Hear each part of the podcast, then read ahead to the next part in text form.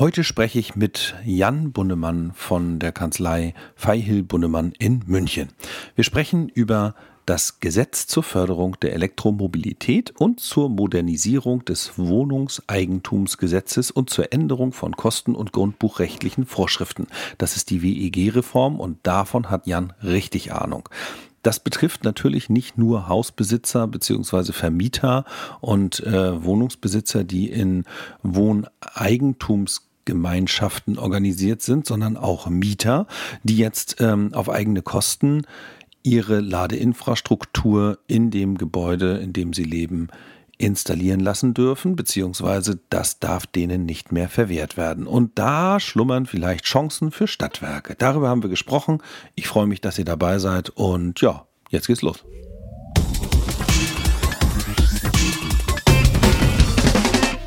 Hallo, moin, moin, die digitalen Stadtwerke wieder hier. Mein Name ist Matthias Mett. Heute bei mir der Jan Bunnemann, Dr. Jan Bunnemann von der Kanzlei Feihil Bunnemann in München. Hallo Jan, moin moin. Hallo, grüß dich.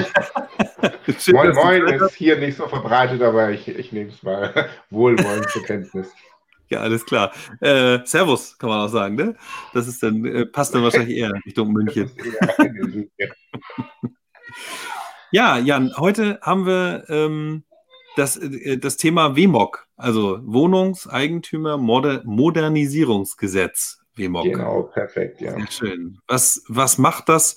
Warum gibt es das? Äh, seit wann ist es gültig? Was bedeutet es für Stadtwerke? Äh, und äh, vielleicht noch davor, was bedeutet es für Wohnungseigentümer, für Mieter und für Vermieter? Das ist unser Thema heute. Genau. Das war jetzt auch ein richtiger Rundumschlag. Ja, das, ja. das WMOG ist jetzt Anfang Dezember in Kraft getreten äh, ist eine Generalüberholung des, des, Rechts der Wohnungseigentümergemeinschaften. Und für mhm. uns interessant heute ist so ein bisschen der Bereich Elektromobilität. Heißt, welche Änderungen birgt das WMOG oder die neue Rechtslage für Wohnungseigentümer oder auch Mieter in Bezug auf die Installation von Ladeinfrastruktur? Ja. Ähm, kurz vielleicht zum Hintergrund. Also wie gesagt, es ist viel geändert worden, was auch mhm. grundlegende Themen angeht im WMOG, die gar nichts mit äh, Elektromobilität zu tun haben. Aber ich glaube, der Aufhänger war schon die Elektromobilität. Es gab folgendes Problem. Ja. In einer WEG kann man Ladeinfrastruktur nur dann installieren oder konnte man Ladeinfrastruktur nur dann installieren, wenn alle Miteigentümer zugestimmt haben. Das war mhm. nach, nach Rechtsprechung eine bauliche Veränderung und die ging nur einstimmig. Faktisch konnte ein einzelner Miteigentümer das Ganze verhindern egal mhm. wie viel er gegen sich hatte. Ja, also selbst bei einer Quote von 99 Zustimmenden zu einem ablehnenden Wohnungseigentümer war dann die Installation von Ladeinfrastruktur nicht möglich. Und in der Praxis hat sich immer jemand quergestellt, gerade in größeren ja. WEGs. Also wenn man WEGs hat mit mehr 20, 30, 40, 50 oder auch über 100 Wohnungseigentümern, ähm, die mhm. sich dann teilweise auch gar nicht persönlich kennen, dann gibt es entweder jemanden, der sagt, er mag keine Elektromobilität, er findet das doof, ja, oder der das den anderen einfach nicht gegönnt hat ähm, und dann gesagt hat, nein. Und interessanterweise, das ist auch ein Fall, den ich persönlich miterlebt habe, selbst mhm. dann, wenn alle sagen, boah, Elektromobilität, das ist was Tolles, das wollen wir auch, ähm, gab es oft keine Zustimmung, weil man Angst gehabt hat, wenn man zustimmt und jemand anderes bekommt jetzt so einen, einen Ladepunkt, dann reicht die Stromkapazität nicht mehr für einen selber aus. Ja? Na, ähm, okay. Also, genau, also nicht nur die, die diejenigen, die Elektromobilität doof finden, die da ein Problem waren, sondern sogar die, die es gut fanden, weil die eben für sich die Möglichkeit offen halten wollten, auch selber so einen Ladepunkt zu bekommen und daher verhindern wollten, dass der andere schneller ist. So, ja, genau. Also in der Praxis war es damit enorm schwierig, ähm, in einer Wohnungseigentümergemeinschaft einen Ladepunkt durchzusetzen. Und die Politik hat schon lange erkannt, das läuft schon seit vier, fünf Jahren eigentlich in der Diskussion, dass das eine dass das Elektromobilität verhindert. Ja, weil mhm. viele auch mit einer gewissen berechtigten Begründung sagen, ich möchte meinen Ladepunkt, meinen eigenen Ladepunkt in meiner Tiefgarage haben und erst dann kaufe ich mir ein E-Auto.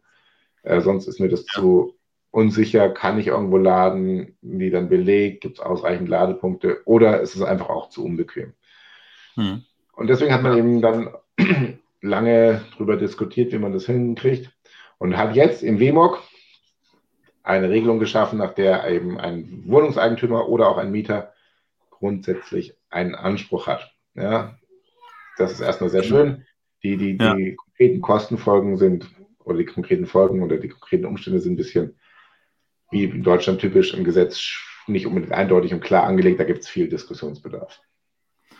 Okay, also ich kann, ich kann das total äh, nachvollziehen. Ich war selber ein bisschen überrascht, nachdem ich äh, angefangen habe, elektrisch Auto zu fahren, ähm, dass es ja doch relativ viele Lademöglichkeiten gibt. Ne? Also ich war jetzt nicht, ich habe jetzt nicht vorher Ladesäulen gezählt, sondern habe mich schon darauf verlassen, dass es irgendwie funktioniert. Ich habe so aus dem Bauchgefühl gesehen, dass es genug in der Gegend gibt.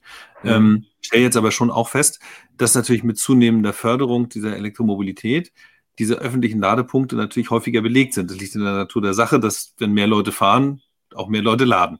Und dann wird natürlich auch dieser persönliche private Ladepunkt immer interessanter und attraktiver.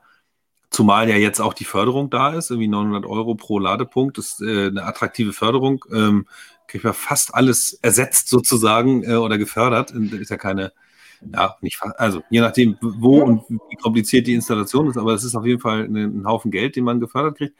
Ähm, und dann bin ich natürlich, wenn ich im Einfamilienhaus sitze, äh, fein raus. Aber in so einer Wohnung, Eigentumswohnung, Wohneigentümergemeinschaft, äh, kann ich ganz schön gekniffen sein. Und da, also jetzt ist es so, ich habe einen Anspruch, aber einen Anspruch haben und einen Anspruch sozusagen durchsetzen sind ja nochmal wieder zwei unterschiedliche Paar Schuhe. Also äh, wie viel Einzelfallbetrachtung liegt denn da drin in dem Thema? Genau. Ja, also es ist relativ kompliziert. Äh, gehen wir mhm. mal systematisch vor. Das Erste, was geregelt ja. worden ist, ist ein Anspruch des Wohnungseigentümers auf Gestattung. Mhm. Das heißt, ähm, der Wohnungseigentümer hat jetzt, da gibt es vier Kategorien. Eine davon ist eben das Laden von elektrischen Fahrzeugen. Da steht jetzt im Gesetz drin, da hat er einen Anspruch drauf, dass ihm das gestattet wird. Ne? Ähm, mhm. Das heißt, er kann sogar im Endeffekt, wenn keine wesentlichen Argumente dagegen sprechen oder keine besonderen Umstände dagegen sprechen, als es technisch zum Beispiel nicht möglich wäre. Ja, das wäre so ein Punkt, wo man dann sagt, wenn es nicht geht, geht es nicht. Ja?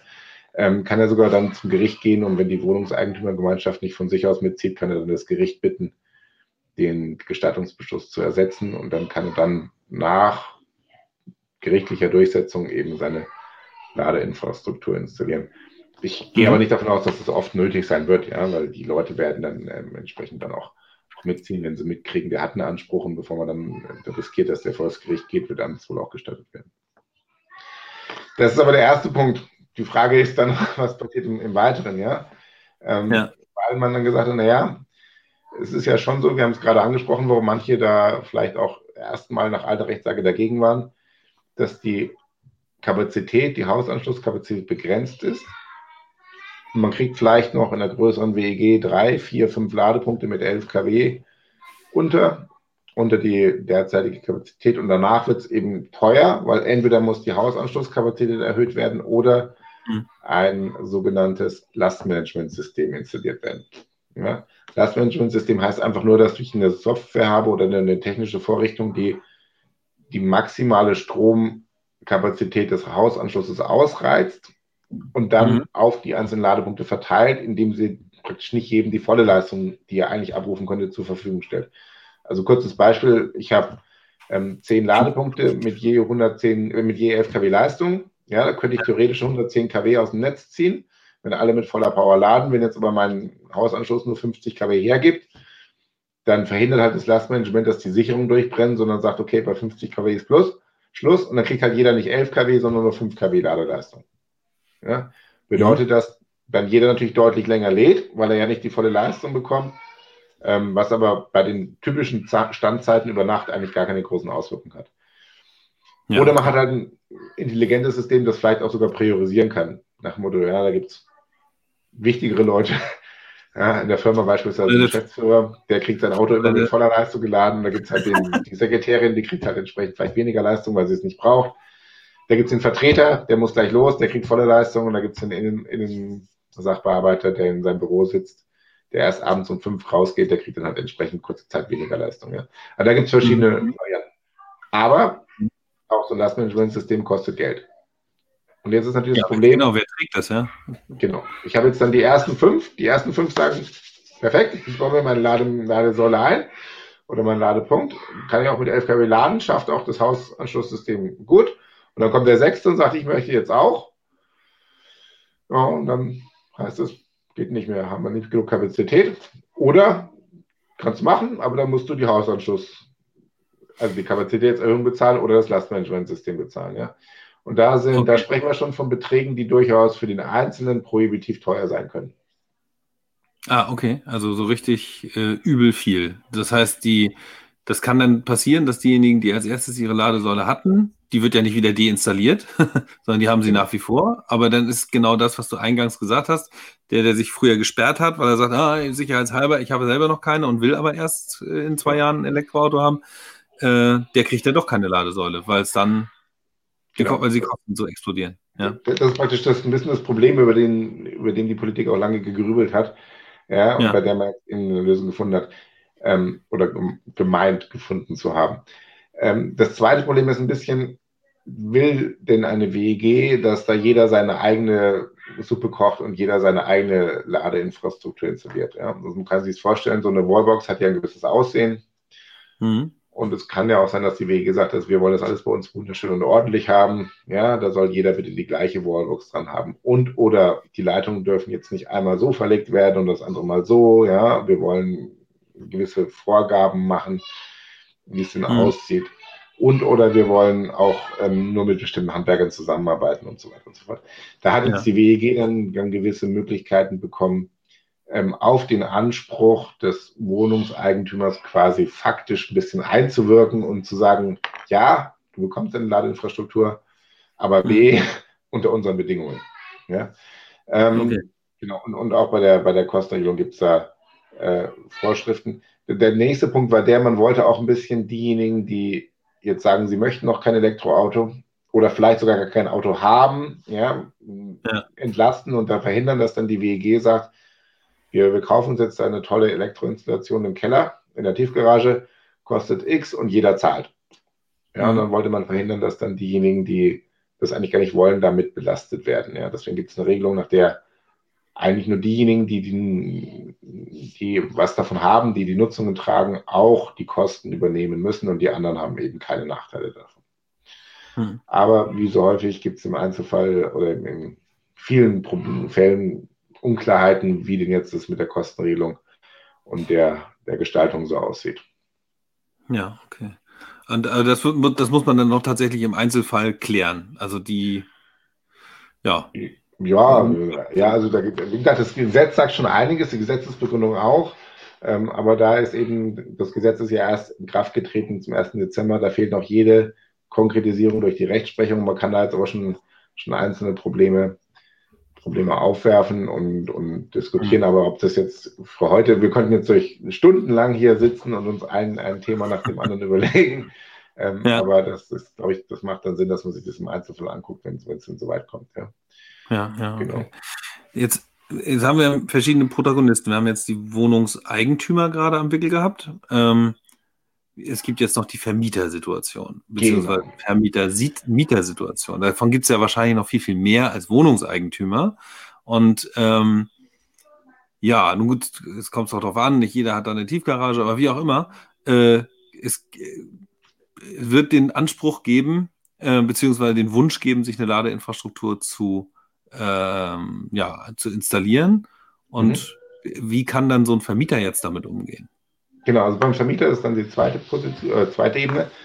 Da mhm. müssen wir jetzt unterscheiden. Also wenn wir, wenn jemand ein Einfamilienhaus beispielsweise mietet, ja, das komplett mhm. dem Vermieter gehört, dann hat er den Anspruch, den kann er auch relativ einfach durchsetzen. ein bisschen mhm. komplizierter wird es, wenn ich in der WEG bin und mein Vermieter selber nur WEG-Miteigentümer ist, weil der Ach muss Gott. ja dann erstmal das machen, was ich gerade eben besprochen habe. Der muss ja dann erstmal praktisch an die WEG rangehen und diese Gestattung bekommen. Ja, ähm, ja. Das kann dann auch teilweise wirklich relativ lange dauern. Ja, aber gehen wir mal vom, vom erstmal leichten Fall aus, dass ich Mieter eines kompletten, einer kompletten Hauseinheit bin, bei der mein Vermieter alleine bestimmen kann und auch keine Miteigentümer hat. Mhm. Dann habe ich jetzt einen Anspruch, das heißt, ich kann im Rahmen des, der gesetzlichen Neuregelung sagen, lieber Vermieter, gestatte mir, dass ich eine Ladeinfrastruktur einbaue. Mhm. Und dann kann der oder muss der Vermieter sagen, ja, ich gestatte dir das und es ist dann rein rechtlich, ist jetzt ein bisschen dogmatisch, eine Änderung des Mietvertrages. Ja, also es wird dann in dem Mietvertrag praktisch die Möglichkeit aufgenommen, dass der Mieter sich eine, Ladeinfrastruktur einbaut, die er dann übrigens nach dem Grundgedanken auch wieder zurückbauen muss. Also sobald er ah, auszieht.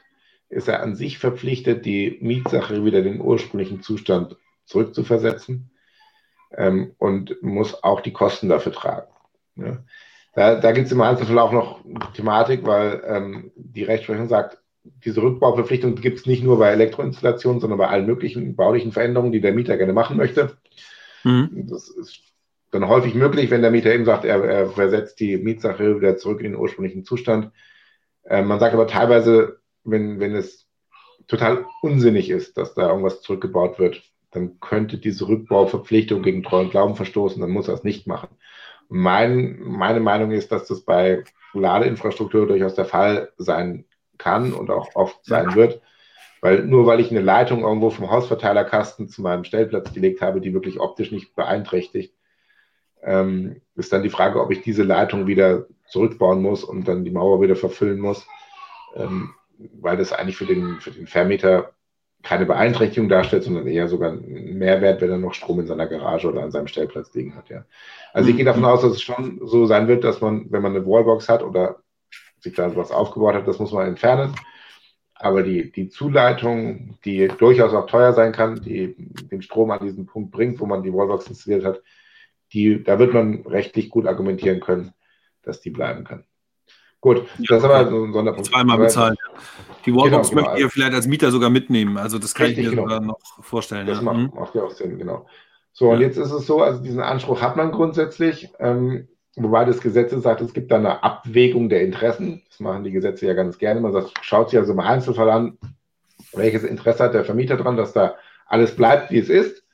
Und mhm. welches Interesse hat der äh, Mieter, dass er diese Ladeinfrastruktur installiert bekommt. Und im, im, Ausnahmefall kann wohl auch mal die Abwägung zulasten des Mieters ausgehen. Also ich habe jetzt keinen Beispielsfall vor Augen, aber mhm. denkbar wäre zum Beispiel, ich habe eine denkmalgeschütztes altes Gebäude, das möglicherweise statisch oder wie auch immer unter gewissen Problemen leidet und dann wäre eine äh, Elektroinstallation möglicherweise brandgefährlich oder würde die Statik beeinträchtigen und oder wäre wirklich unzumutbar, weil es das den, den, den Charakter als denkmalgeschütztes historisches Gebäude möglicherweise beeinträchtigen könnte. Ja, in solchen Fällen kann der Vermieter wohl sagen, nee, tut mir leid, ja, ich, ich mache nicht mit, du darfst nicht. Ja. Mhm. Ähm, ansonsten wird es wohl eher, eher selten sein, weil man also man erkennt das Interesse des Mieters auch dahingehend an, dass man sagt, es geht doch auch um den Klimaschutz. Der Mieter mhm. hat auch ein übergeordnetes Interesse, nicht nur für sich, weil er es toll findet, sondern auch für die Allgemeinheit, ein klimafreundliches Auto zu fahren. Und ja. deswegen ist das Interesse des Mieters an einer Ladeinfrastruktur generell recht gewichtig. Ja? Also es muss schon ein Ausnahmefall kommen. Ähm, mhm. was ganz interessant ist, dieser Anspruch des Mieters geht auf die erstmalige Einrichtung der Ladeinfrastruktur, umfasst dann nicht nur die Wallbox, sondern auch alles, was so dazugehört, um die Wallbox nutzen zu können. Also ja. beispielsweise auch eine Telekommunikationslösung, ja, wenn die Wallbox ah. kommunizieren muss mit, mit, mit Telekommunikationseinrichtungen, weil sie irgendwelche WLAN oder, oder Mobilfunk-Features äh, hat, die man dafür braucht. Ähm, der Anspruch geht auch darauf, auf den Erhalt. Also wenn irgendwas kaputt geht, ja, kann ich dann auch dem Vermieter sagen, ich muss da irgendwas jetzt neu machen, weil da irgendwas kaputt gegangen ist. Oder auch, und da wird es interessant, auf eine Verbesserung der Ladeinfrastruktur. Ja. Okay. Ja, weil das ist, das ist so ein Punkt, wo, wo aus meiner Sicht jetzt noch die Gerichte mal entscheiden müssen. Ähm, was natürlich denkbar wäre, wenn der Vermieter jetzt nicht besonders elektromobilitätsfreundlich ist, dann könnte er mhm. sich überlegen, sagen, pass auf, ich baue dir eine Steckdose oder so eine ganz mini, minimale Ladeinfrastruktur hin. Ja. Und damit hat er seine Ladeinfrastruktur. Und wenn der jetzt ankommt und sagt, er möchte eine Wallbox, sag ich, ne, hast du die Steckdose, ist doch ein Ladepunkt, kannst du laden. Was genau, was willst du mehr? Ja? ja. So, und dann, wenn es dann um die Verbesserung der Ladeinfrastruktur geht, ist natürlich die Frage, wie ist dann die Interessensabwägung ausgestaltet, weil dann ist natürlich klar, dass wenn schon Strom da ist und man laden kann, das Interesse nicht mehr so hoch sein kann. Ja? Wenn dann mhm. vielleicht der Mieter eher das Interesse ähm, an einer unveränderten oder nicht anders gestalteten Wohnung, Gebäude äh, in die Waagschale werfen kann. Mein Verständnis wäre, wenn es wirklich so eine komplett offensichtlich minimale Ladeinfrastruktur ist, die dafür gedacht werden, nach Motto, das eigentlich zu verhindern, also es gar keine sonstigen Gründe dafür gibt, dass der ja. Mieter sich dann eine ordentliche Ladeinfrastruktur reinbaut, dann wird es wahrscheinlich trotzdem zugunsten des Mieters ausgehen. Wenn es aber weitere Punkte gibt, die dafür sprechen, dass man sagt, okay, also eine Steckdose ist noch okay, aber eine, eine Wallbox nicht, dann könnte es im Einzelfall auch dazu kommen, dass der Mieter da keinen Anspruch hat. Ja, okay. Da habe ich, äh, du gibt es ja relativ ähm, also es gibt ja viele verschiedene äh, Situationen, wo Miete, also du hast das ja vorhin angesprochen, also hat da jemand ein Einfamilienhaus gemietet, dann hat er wahrscheinlich weniger Probleme, äh, was den Einbau dieser Ladeinfrastruktur angeht. Wenn er jetzt irgendwie in einer großen äh, in so einem großen Mehrfamilienhaus lebt, wo auch eine Tiefgarage äh, irgendwie drin ist und so, dann kann, kann, natürlich der Aufwand der Installation entsprechend viel größer sein. Da habe ich jetzt, weiß ich nicht, irgendwelche Stahlbetonwände, die da unten, wo man irgendwie mit Diamantbohrern fürchterlich kompliziert irgendwelche Leitungen ziehen muss. Ähm, und dann hat natürlich der Vermieter sicherlich auch einen Anspruch auf eine einheitliche und nicht, ich sag mal, so eine Jetzt wollte ich gerade, weiß ich nicht, so eine, so eine Matche hier, wenn der Metti-Kabel verlegt ist, ist das so eine Wurfverkabelung. Okay. Sowas will ja keiner in seiner, in seiner Garage oder in seiner Tiefgarage irgendwie drin haben. Ähm, wie viel Einfluss hat der, hat der Vermieter darauf, dass das irgendwie dann hübsch und nachhaltig äh, gut von der Installation auch ist? Weil wenn, die, wenn das Kabel in der Wand bleiben darf, wahrscheinlich, dann dürfte der Vermieter ja auch ein Interesse daran haben, dass es bei den 250 Mietern des Gebäudes nicht 250 unterschiedliche Bohrlöcher gibt, die irgendwo in so einer Wand drin stecken. Mhm. Ja. ja, na klar, also dann, was natürlich der Vermieter machen kann, da kann natürlich auch sein, wenn, wenn er merkt, das Interesse von mehreren ist da und ich möchte eine einheitliche Geschichte haben, dann kann er natürlich auch selber die, die Ladeinfrastruktur installieren. Ja, mhm. ähm, und dann versuchen, das als Modernisierung, so sieht es der Gesetzgeber, auch auf die Miete umzulegen. Was auch mhm. eine denkbare Geschichte. Ja dann hat er natürlich die Möglichkeit, da, da, da einzuwirken. Ähm, also wenn mhm. das jetzt wirklich, wenn wir von dem Fall weggehen, dass es ein eigener Vermieter ist, dem das gesamte Gebäude gehört und wir gehen in die WEG wieder zurück, das hatte ich am Anfang kurz ja. angesprochen, da kann die WEG eben ausdrücklich auf die Art und Weise Einfluss nehmen. Die WEG kann auch das ganze Projekt an sich ziehen und kann sagen, pass auf, du willst hier so einen, so einen Anspruch geltend machen, ja, ist okay, du kriegst eine Ladeinfrastruktur, aber wir kümmern uns drum. Wir beauftragen mhm. jemanden und wir machen die ganzen Rahmenbedingungen. Ja? Ähm, der, der, Nachteil daran ist, mal sehen, was die Praxis da daraus macht, dass natürlich dann die Kosten möglicherweise nicht so einfach kalkulierbar werden. Ja?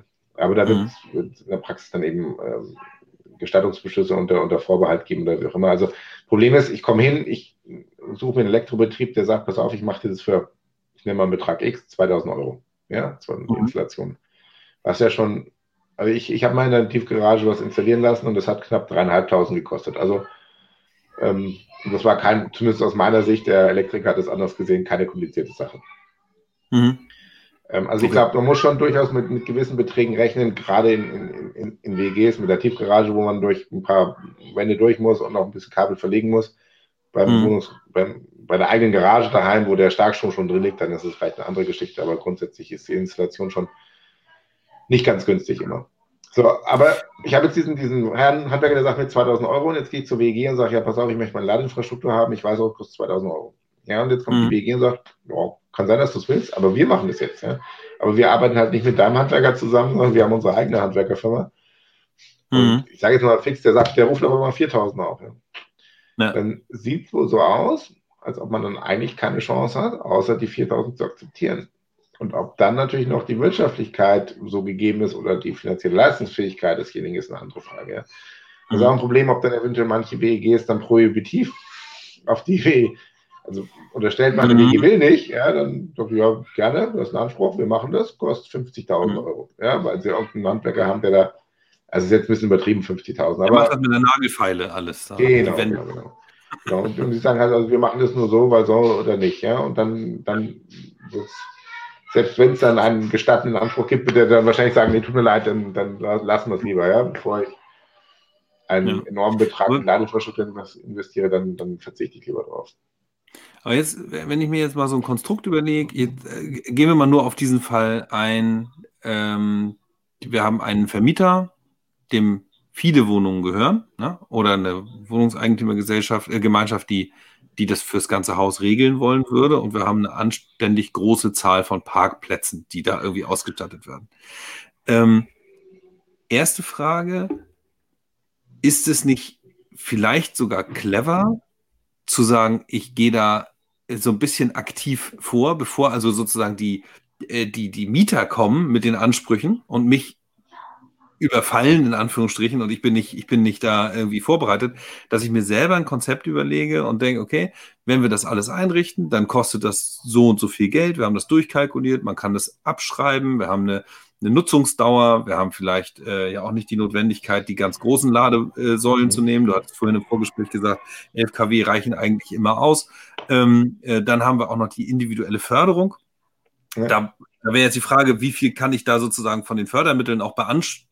Äh, beantragen, wenn es um Wohnungen geht. Dahinter stecken ja dann auch Mieter und die sind oder, oder äh, Wohnungseigentümer, die ja dann wieder den Anspruch auf Förderung haben, kann ich die poolen.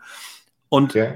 ist, so ein, ist so ein Pooling und so ein Konzept in, inklusive Installation, Lastmanagement, das ganze Thema, was dazugehört, nicht vielleicht ein Thema für Stadtwerke? Ist das nicht ja. eins, wo man sagen kann, da gehen wir ran, da setzen wir sozusagen ein eigenes Geschäftsmodell an und ja, und bieten das mal unseren Wohnungsgesellschaften äh, am Ort an.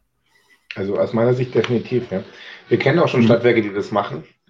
Haben auch schon ja. von Stadtwerke da entsprechende Vertragskonstruktionen aufgesetzt. Aber das ist aus meiner Sicht ganz klar ein, ein Zukunftsgeschäftsfeld und das mhm. jetzt auch enorm Fahrt aufnimmt. Nach dem, was ich gehört habe, also die Förderung von der KfW ist ähm, großzügig, kann man nicht anders sagen, sind 900 Euro pauschal pro Ladepunkt. Nach meinem ja. Verständnis können auch WEGs die pro Ladepunkt geltend machen. Also wenn ich als WEG 20 Ladepunkte installiere, dann kriege ich eben meine 18.000 Euro Förderung. Ja. Richtig gerechnet? Ja, noch. Ja, das ist richtig. Ja. Genau. Ähm, und also es ist nicht so, dass einer nur einen Ladepunkt fördern lassen kann, sondern ich kann auch durchaus ja. mehrere fördern, wenn es eben auch Sinn macht. Ähm, die Kosten müssen übrigens mindestens den Betrag erreichen. Ja? Also was nicht geht, dass ich sage, ich habe 20 Ladepunkte, da kostet mich die Wallbox 500 Euro und dann mache ich noch 4.000 Euro Installation, bin bei 16.000 Euro und kriege 18.000 Euro Förderung und mache noch ein Plusgeschäft. Wäre ähm, schön. Wäre schön, ja. Dann fördert die KfW leider entsprechend weniger. Ja? Also eine Überförderung ja. ist, ist ausgeschlossen. Aber das nur als, ja. Randaspekt. Nee, aber das ist tatsächlich ein Punkt. Also die, es gibt ja zwei, zwei Sachen. Nummer eins, glaube ich, wenn die WEGs jetzt auch wegen der Einheitlichkeit und wegen der Thematik und auch weil die Nachfrage immer mehr wird, ähm, von sich aus auch auf die Idee kommen, ähm, beziehungsweise dann auch durch Wohnungseigentümer angestoßen werden, dass sie das jetzt überlegen und das einheitlich machen. Und natürlich sind da die Stadtwerke ein, ein prädestinierter Ansprechpartner, ähm, lokal mhm. verwurzelt und, und, normalerweise mit sehr gutem Ruf in, im lokalen Markt, ähm, die sich mit allem auskennen sollten, was mit Strom zu tun hat. Und hier haben wir einen direkten, direkten Bezug dazu. Ähm, ja. Zweiter Punkt ist, der Kreis wird halt umso mehr Ladepunkte ich habe, umso komplizierter oder technisch komplexer wird es. Gerade angesprochen, dieses Lademanagementsystem oder die Kapazitätserhöhung, wobei nach meinem Verständnis eigentlich das Lademanagementsystem normalerweise sinnvoll sein dürfte. Aber das ist auch mhm. wieder so ein Punkt, da kennen sich die WG-Verwalter nicht mit aus, ja, auch die Eigentümer mhm. nicht, die wollen eigentlich nur anstecken und laden. Aber da kann dann das Stadtwerk die, die individuelle Expertise mit reinbringen und natürlich auch diese Systeme verkaufen. Ja, ob hm. die jetzt, ob der Stadtwerk dann sagt, sie machen ein Mietmodell, indem sie die Wallboxen den Mietern praktisch über eine Mietlösung zur Verfügung stellen oder ob man die verkauft, ob man dann äh, ein Dienstleistermodell macht im Betreiben der, der Wallboxen mit Wartung und Stromverkauf und, und ähm, Betrieb des Lastmanagementsystems, ob man die Abrechnung übernimmt, die möglicherweise im Raum steht, wenn da die, die einzelnen Ladepunkte abgerechnet werden müssen. Also da gibt es eine, eine Vielzahl von Geschäftsfeldern, auf denen man sich, glaube ich, auch als Stadtwerk oder als lokaler Energieversorger sehr gut positionieren kann. Mhm. Und an, wenn, man, wenn man einfach nur mal die Anzahl der Gebäude nimmt ja. und die potenzielle Nachfrage sich dann mal anschaut, dann dürfte das zumindest die nächsten Jahre aus meiner Sicht ein, ein sehr interessantes Geschäftsfeld sein. Ne? Also das ja. ist jetzt meine Juristensicht.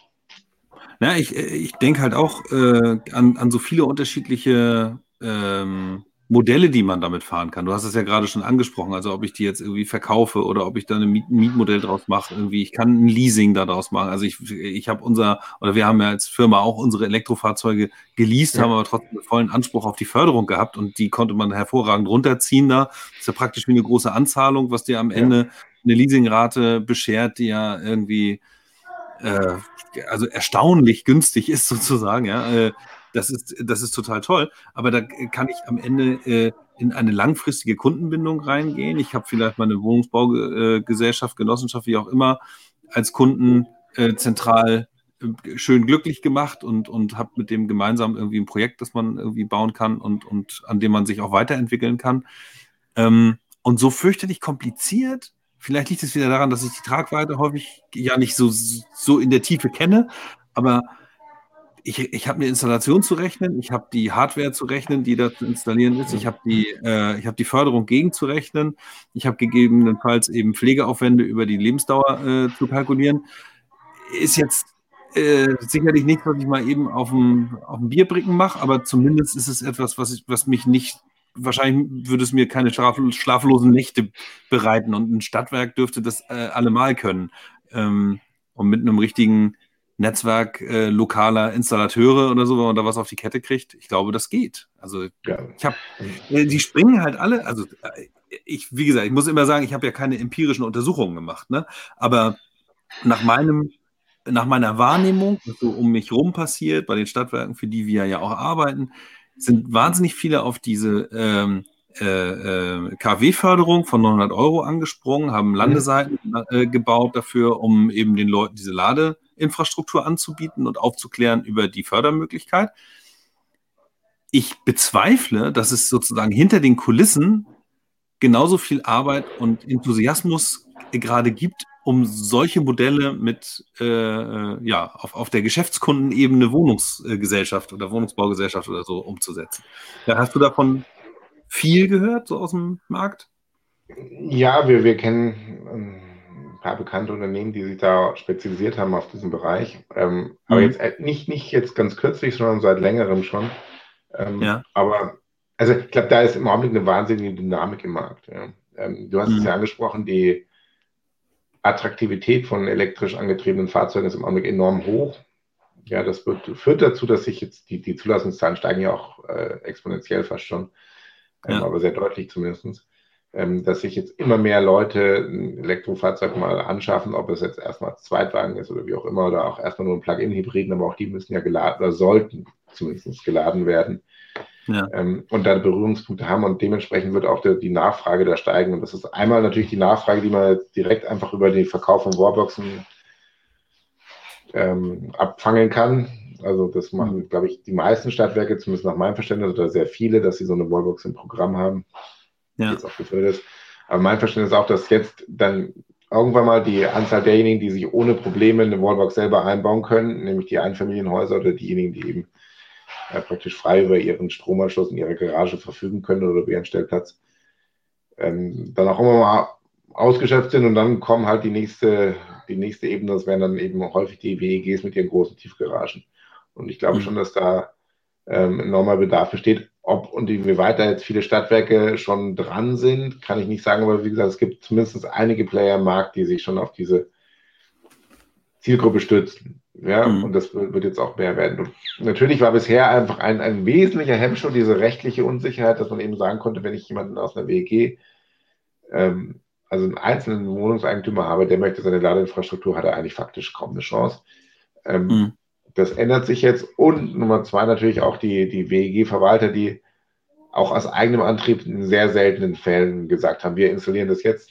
Also ich kenne das ehrlich gesagt nur von, von größeren Wohnungseigentümern, also irgendwelche Firmen, die mehrere Mehrfamilienhäuser als Kapitalanlage haben. Da haben wir das auch schon öfters gehabt, dass die gesagt haben, gibt uns mal ein bisschen rechtlichen Rahmenbedingungen, weil wir wollen eine Lademöglichkeit schaffen, mhm. um die Attraktivität des Gebäudes oder der, ja. der Immobilie zu steigern. Ja. Das ist ähm, auch ein Punkt zu verachten ja, ist, glaube ich. Ja. Genau, das ist, und ich meine, also ganz interessant, ich war vor drei oder vier Jahren, habe ich mich mal in München für eine Wohnung interessiert und der erste Satz, den der Verkäufer mir gesagt hat, obwohl ich noch gar nichts gesagt hatte, also äh, kam rein und er sagte, also eins können Sie gleich vergessen, Starkstrom in der Tiefgarage kriegen Sie nicht, ja. Und ich so, wie komme ich jetzt da drauf? Sie, ja, den wollen jetzt alle, ja. So. Ähm, und ich glaube, die Situation hat sich seitdem ja eher verschärft als entspannt. Ähm, wie gesagt, dieses eine Beispiel, das ich angeführt habe, da habe ich dann in, in, installieren können, eine Ladesäule, aber nur deswegen, weil ich vom Bauträger gekauft habe, Und noch bevor der das in WG-Eigentum umgewandelt hat, hatte ich mit dem im Vertrag schon festgemacht, dass ich da eine Ladesäule installieren darf. Ja? Deswegen bin ich jetzt einer von wenigen in der gesamten Wohnungseigentümergemeinschaft, der in der Tiefgarage einen Ladepunkt hat. Und das war dann auch die Geschichte gleich am Anfang, die ich erzählt habe. Jetzt kamen andere und sagten, ja, ich möchte auch so ein Elektroauto, ich möchte auch so eine Ladestation. Und dann kam aber der Verwalter gleich und gemeint, brauchen wir gar nicht drüber zu beschließen. Ich habe schon Rückmeldungen von anderen Eigentümern, die sagen, gar keine Chance, weil ich will auch. ähm, und deswegen hängen die jetzt praktisch noch drin. Ob das jetzt anders wird, weil jetzt das Gesetz in Kraft getreten ist, davon gehe ich aus. Aber letztes Jahr war das, da hatten die eben keine Chance, äh, den, den, den Beschluss durchzubekommen. Ähm, und das, also das ist eine Sache, da würde ich als, als Stadtwerk, gut, ich, wie gesagt, ich bin Jurist, kein BWLer, aber würde ich da durchaus denken, dass das Normendynamik aufnehmen müsste. Mhm. Die, also die, die politischen Förderungen und die, die Rahmenbedingungen für E-Autos, ich glaube, da brauchen wir nicht drüber reden, die werden massiv gefördert und die sind auch wirklich, wenn man alles zusammennimmt, sind die wirklich interessant und attraktiv. Ja, ja. Ob ich jetzt ja. 0,25 Prozent für reine E-Autos gehe, die ich nur noch als ähm, Privatnutzung zu verschauen habe für den, für den Dienstwagen. Ob das die Möglichkeit ist, dass nicht der, dass ich Pauschalen kriege für den Strom, den ich daheim in mein Dienstfahrzeug lade, ob das eben die Kfz-Steuerbefreiung ist, ob das andere Vorteile nach dem EMOG sind, dass ich in München mhm. beispielsweise zwei Stunden kostenlos parken kann, ähm, auf generell ja, äh, Parkmöglichkeiten innerhalb der Stadt. Ob das, ähm, keine Ahnung, die, die das ist jetzt in Österreich, dass man diesen äh, Luftzonen da 130 fahren darf anstelle von 100, ja. Äh, mhm. Muss man sehr vorsichtig sein, mit dem deutschen E-Auto leider nicht. Ja, also nicht, dass jemand auf die Idee kommt, sich jetzt auf den, den Podcast hier zu berufen. Ähm, ja. Nur die Österreicher. Ja, gut. ähm, ja, ja. Vielleicht für Deutschland mal eine Maßnahme. Ich habe mal schon geungt, wenn hier in Deutschland das Tempolimit für alle käme und die E-Autos ausgenommen werden würden, könnte ich mir vorstellen, dass das alleine eine enorm verkaufsfördernde Maßnahme wäre. Das stimmt. Das wäre doch mal so ein, da können wir doch mal hier äh, Herrn, Herrn Dings und Herrn Bums hier aus der Bundesregierung ja, mal anhauen, ja. die, dass sie das ja. mal machen. Genau, aber das wird, wird so schnell nicht kommen. Gut, aber sagen wir so, die Rahmenbedingungen sind wirklich enorm attraktiv und dann kommt jetzt noch dazu, dass man gerade im Gewerbebereich ja fast für Null-Tarif mit der Förderung so ein E-Auto lesen kann. Ja. Ähm, äh, also wir haben die Konstellation, wir haben jetzt für unsere Sekretärin ein E-Auto geleast. Ja, und die Förderung deckt genau die Raten über den, den Leasing-Zeitraum ab. Ja. Also wir zahlen praktisch nur noch die Versicherung und dann den, den Fahrstrom, den sie braucht. Aber das mhm. war's, ja. Und ansonsten ist das Auto for free. Ähm, und das ja. haben natürlich auch viele erkannt. Und deswegen wird es auch zu einer krassen Zunahme kommen und auch an Bedarf an Ladeeinrichtungen geben. Da. Das steht für mich außer Frage. Ja, also insofern, ich, ich glaube, also äh, es gibt in, in mehrerer Hinsicht einfach äh, gute Argumente dafür, da einzusteigen. Das ist also einmal äh, natürlich wie immer auch ein Stückchen infrastrukturelle Entwicklung. Also jetzt nicht im öffentlichen Raum, sondern in dem Fall natürlich in dem privaten Raum, aber trotzdem ja. fördert man sozusagen diese Art der, der Mobilität. Äh, und zum anderen, ich kann mir schon auch vorstellen, dass es ein Geschäftsmodell ist. Vielleicht haben wir ja Gelegenheit, Jan, wenn du, ich glaube, Mike wollte ja auch kommen. Also wenn ihr äh, beide ähm, am 28. Januar ansprechbar seid, also wir haben ja äh, sogenannte Breakout-Räume und davon habt ihr ja einen, sodass wir sozusagen da auch ein, ähm, ja, ein, ein, ein Beratungsgespräch, wie auch immer, oder mal ein, ein persönliches Aufschlauen möglich machen. Ja, ähm, ja dann, dann ist der Jan da anklickbar und direkt in einen, äh, in einen Meetingraum entführbar und dann äh, kannst du da Fragen beantworten. Natürlich, ja. äh, was toll wäre, ist natürlich, wenn alle Fragen vielleicht äh, öffentlich oder nicht öffentlich, entweder hier in den Kommentaren oder aber an die berühmte E-Mail-Adresse hi at digitalestadtwerke.de, also einfach schreiben, Fragen stellen.